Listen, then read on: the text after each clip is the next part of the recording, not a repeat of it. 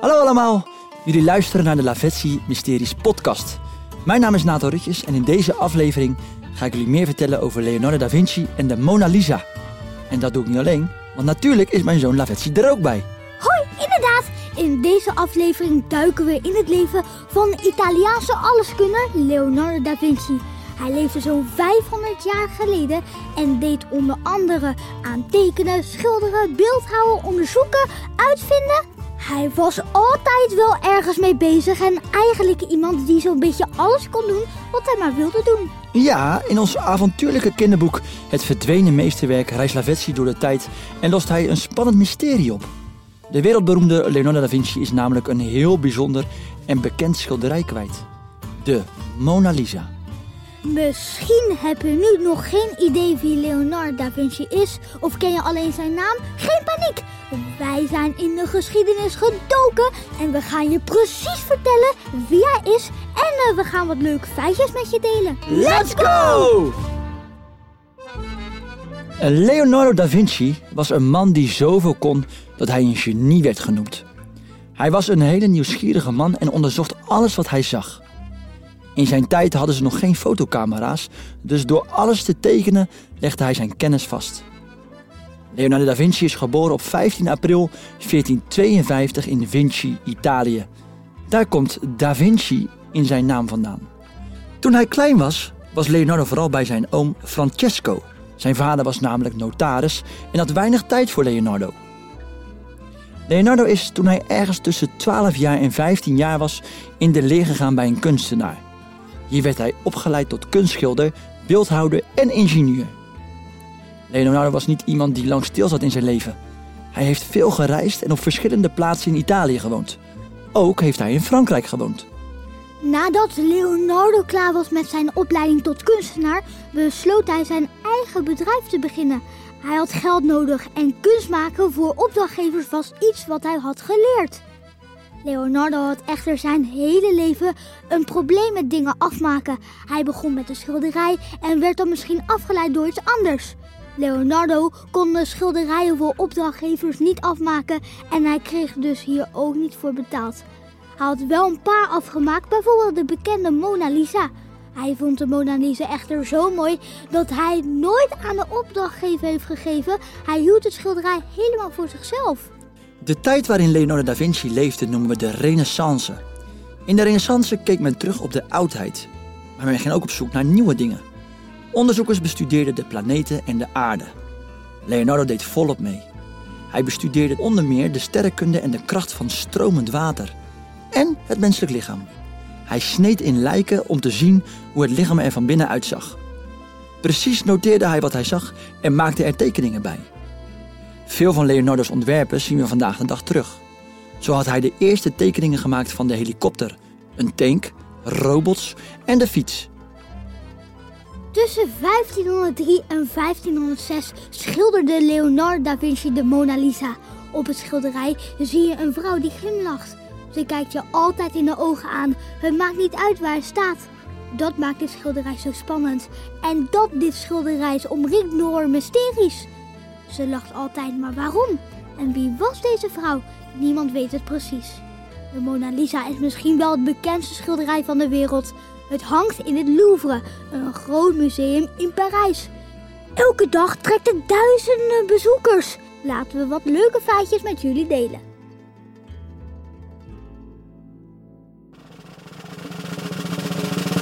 Wist je dat? Leonardo da Vinci vegetariër was. Hij at dus geen vlees of gevogelte. Zou hij dat bewust hebben gedaan, Lavetsi, denk je? Ja, dat denk ik eigenlijk wel, omdat... Toen in die tijd al. Ik denk het eigenlijk wel, omdat misschien dacht hij misschien ook al over de toekomst van dieren en van uh, dat soort dingen. Dus Ja. misschien dacht hij wel geen vlees eten, omdat dat misschien helemaal niet goed is voor eh, de koe, of voor de varken of voor het... eh, Nee, ja, gevoelsmatig natuurlijk. eh, dacht ik dat juist in die tijd juist je heel erg afhankelijk was van juist eh, vlees, dieren. Ja, maar ja. ik denk ook, vlees was toen echt heel duur. Echt heel duur. toen. Ja, toen was dat echt heel duur. En Waar betaalden ze toen mee dan? dat weet ik even niet. Was het ruilhandel? Dat is een flinke tijd geleden alweer, hè? Ja, oké, dat is waar. Maar Ehm, hij had dus geen vlees. Ik denk ook omdat het echt heel duur was in die tijd. Ja. Omdat, Zou je gewoon een vegetarische pasta maken en zo? ja, zonder kip. Zonder kip. Wist je dat Leonardo da Vinci linkshandig was en in spiegelschrift schreef? Hoe zou dat eruit gezien hebben, denk je? Nou, ik denk gewoon eh, omgedraaid. Dus als je een spiegel had gezet, dat je hem dan in de spiegel kon Er kijken. is volgens mij een land in de wereld die ook in spiegelschrift schrijft. Hmm. Jij bent ook linkshandig, hè? Ja, ik ben ook linkshandig, ja. Weet je wat ze zeggen van linkshandigen? Wat? Dat ze linkshandig zijn. Nee, dat, dat, dat, ze, dat linkshandigen zijn ehm, eh, bijzondere mensen, zeggen ze. Ja, omdat maar volgens mij heel weinig mensen zijn linkshandig. Ja, hè? Echt heel weinig mensen. Maar eh, je voetbalt ook. Ben je dan ook linksbenig? Nee, ik voetbal met beide benen. Met beide benen. Dat is ook bijzonder, toch? Als bijvoorbeeld, Ik heb wel eens meegemaakt dat bijvoorbeeld voetballers rechts zijn en dan schrijven ze met links. Ja, Oké, nou interessant toch dat Maar Leonardo da Vinci links was en jij ook links. ja, ja, maar misschien is het, heeft het iets te maken met hersenhelft. Want je linker hersenhelft bestuurt je rechterkant van je, van je lichaam en ook weer andersom. En dus zeg jij dat je linker hersenhelft dan anders ontwikkeld is of zo? Sterker, Misschien of dan, dan Voorkeurs. me- eigenlijk, voorkeur. eigenlijk is mijn rechter hersenhelft eigenlijk de voorkeur van, want ik schrijf met links. Ja, Dus precies. dat is wel grappig. Wist je dat Leonardo da Vinci voor 40 jaar lang al zijn ideeën, ontwerpen en alles wat hij zag opgeschreven en getekend heeft in tientallen notitieboekjes? Jemig, en dat hebben ze later teruggevonden. Ja, dat, dat denk ik, maar dat lijkt me toch zo vermoeiend. Bijvoorbeeld eh, een huis tekenen, precies de, eh, de bakstenen en precies de dakpannen. Dus je Zo gedetailleerd toch- bedoel je? Ja, zo gedetailleerd. Je moet toch bijvoorbeeld... eh, er zijn toch ook details die zijn echt heel klein. Dus dan moet je, moet je eigenlijk tien keer checken voordat je zeker weet dat je alle details niet hebt, eh, dat je alle details hebt. Nee, maar wat vooral bij mij leeft is, als je op dit moment een notitie maakt, hè? dus laten we zeggen, je bent kind en je maakt nu een kleurplaat. Je weet natuurlijk nu helemaal niet of die kleurplaat die jij hebt getekend, dat die over 500 jaar, dat die misschien miljoenen waard is. Dus hij heeft heel veel notities gemaakt, maar met terugwerkende kracht is het nu in deze tijd een notitie. Bijvoorbeeld als zou hij maar een poppetje getekend hebben, of als zou hij maar eh, een bezemsteel getekend hebben. Als het van de hand van Leonardo da Vinci komt, Ja. is het miljoenen waard. Dat is toch een bizar gegeven Ja, eigenlijk, dat, ja, dus ja. Misschien moet jij eh, ook eh, een aantal notities maken. Misschien Ja. dat over zoveel jaar dat het ook heel veel geld waard is. Hè? Ja. Wist je dat Leonardo da Vinci ook een componist was? Hij maakte muziek. Hiervoor heeft hij ook zijn eigen muziekinstrumenten gemaakt. Er zijn zelfs verhalen dat hij zijn eigen muziekschool begonnen was om anderen te leren muziek te maken. Maar dat vind ik ook zo bijzonder hè, aan muziek. Dus je hebt het ooit allemaal zelf geleerd en dat geef je weer door aan de volgende generatie. Ja, maar deze man, die kon gewoon echt alles. Ja, dat is waar. Hij kon. Maar er staat niet bij, maakte hij een eigen muzieksoort? Of, of een bestaande muzieksoort waarin hij andere melodieën maakte? Ja, Ja, hij maakte wel zelf muziekinstrumenten. ja. Wat zou er uit de hand van Leonardo Leonardo da Vinci gekomen zijn? De gitaar of zo? Of Nou, dat denk ik niet. Ik denk Nee? een. Ik denk, viool, Nee, ik denk eigenlijk niet triangel? Iets wat wij nu hebben. Nee? Ik denk het niet. Ik Een helikopter denk- komt ook van zijn hand, hè? Dat is waar, maar ik denk niet dat ze alles, eh, eh, alles wat hij dus heeft ontwerpt, eh, ontw- dat, wat hij heeft Ontworpen, ja. ontworpen, dat, ehm, dat die echt zijn uitgegroeid tot iets echt. Ik denk dat hij nog veel meer heeft ontworpen. Hij Ja. heeft ook dat eh, met die vleugels heeft hij ontworpen, maar dat is nooit ook echt uitgevoerd. En misschien staan er nog heel veel op notitieblokjes die nog nooit gevonden zijn. Ja. Hè, dus misschien heeft hij wel een voorspellende blik gehad. Maar hij moest het natuurlijk doen met andere materialen ook. Ja. Hm, interessant. Wist je dat het Leonardo's grote droom was om te kunnen vliegen? Ja, dat zeiden wij net ook al. Ja, dat zeiden wij net ook, klopt. Hij probeerde hun met grote vleugels aan zijn armen. Hij tekende ook een soort helikopter met een enorme schroef. Dit herken je misschien wel aan de voorkant van ons boek. Da Vinci was een alleskunner, maar vliegen is hem helaas nooit gelukt. Maar zie je het voor je?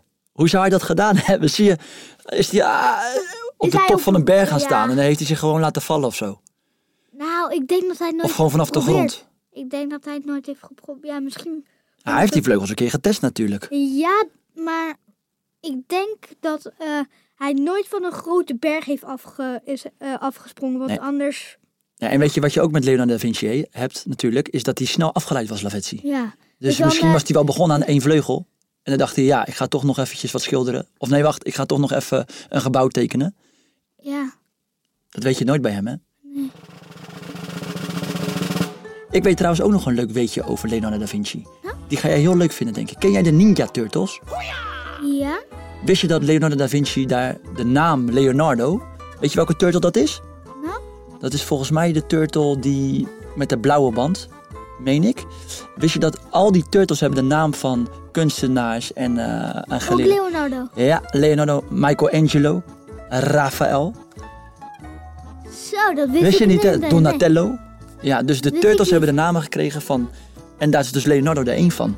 Oh, Gaaf, dat was leuk. Dat was heel leuk. Ja, Er is ook eentje die Rembrandt heet, of Vincent. nee. Dus als wij... Wij moeten eigenlijk de nieuwe serie van de turtles maken. En dan Ja. geven we die naam aan die, Ja, aan die turtles. Want jou, je zou ook een schildpad willen zijn, toch? ja, ja, ook. Pak het verhaal. Eh laatste is voor jou, Lavetsi. Wist je dat Leonardo alles tekende wat hij zag? Dit deed hij niet alleen om kunst te maken, maar ook voor zijn wetenschappelijk onderzoek. Zijn tekeningen waren altijd heel precies. Ze hadden heel veel details, omdat hij heel precies moest zijn voor zijn onderzoek. Hij tekende altijd eerst het onderwerp in zijn geheel en daarna tekende hij de delen in detail. Ben jij goed in tekenen? Mm, ik kan nog wel wat les gebruiken om te zeggen. Ja. Eh, en waar dan eh, precies in? Vind je het wel leuk om te tekenen Ja, ik vind het wel leuk om te tekenen, maar ik ben meer van kleurplaten. Oh ja. Ik vond tekenen vroeger erg leuk, Lavetsi. Kon u het ook goed? Ehm, nou ja, wat is goed? Het is denk ik niet dat ik mezelf een kunstenaar kan noemen. Maar ik kom bijvoorbeeld Ik wel... denk een beetje hetzelfde als eh, ik. ja, en ik, ik tekende altijd dingen die al bestaan. Oh, dus bijvoorbeeld een huis. Een voetbalstadion. Ik maakte altijd voetbalstadions en voetbaldoelen. Toch Ja, kom ik dan altijd ja. weer terug op voetballen, hè? Ja. Maar ja. nu ook bijvoorbeeld als ik iets moet tekenen, dan vind ik het heel erg leuk. Bijvoorbeeld als we een verjaardagskaartje sturen naar iemand en we moeten iets tekenen, dan teken ik eh, Ja, eh, een taart of slingers. Ja, Vind ik altijd wel leuk om te doen. Beetje creatief zijn, toch? ja. Ik vind het echt heel goed. erg knap als mensen goed kunnen schilderen en tekenen. Ja, dat lijkt me zo moeilijk. Want bijvoorbeeld eh, een paar van hun kunst, eh, van hun schilderijen, die zijn toch, toch net weer een hoekje naar links en dan weer klein dat bobbeltje weer. En eh, terwijl een eh, normale echt grote verfkwast is gewoon zo, daar kan je niet echt eh, van die... van die details in tekenen, maar dus dat ze dat zo precies kunnen. Maar Dus we hebben het over, over de tijd rond 1500. hè. Denk jij, Volgens mij, ik weet het niet zeker, tekenen ze ja. gewoon met, met, met kwast en zo? daar Denk moesten ze hun eigen verf maken. In die tijd. Ja, waar hebben ze dat van gemaakt? Blauw, ja, blauwe verf was echt heel duur. Oh, oké. Dat weet ik nog. Was, dat, Ehm, eh, was het een andere prijs dan rode verf? Ja, want dat was volgens mij van een eh, edelsteen of zo gemaakt. Oh, oké. En- Dus, dus jij zegt dus met andere woorden, de schilderijen die Leonardo, Leonardo da Vinci gemaakt heeft met blauw, die waren voor hem duurder om te, om te kopen. Ja, hoe meer blauw, hoe... Volgens mij was dat, het, dat was de duurste verf van eh, toen. We zouden eigenlijk moeten kijken of hij veel blauw verwerkt heeft in zijn schilderijen. Ja, Maar dat deed ze gewoon met de kwast. Dat bestond toen al. dat weet ik niet. Want een schets doe je ook vaak met potlood toch? Of met, Ja. met, met eh, houtskool.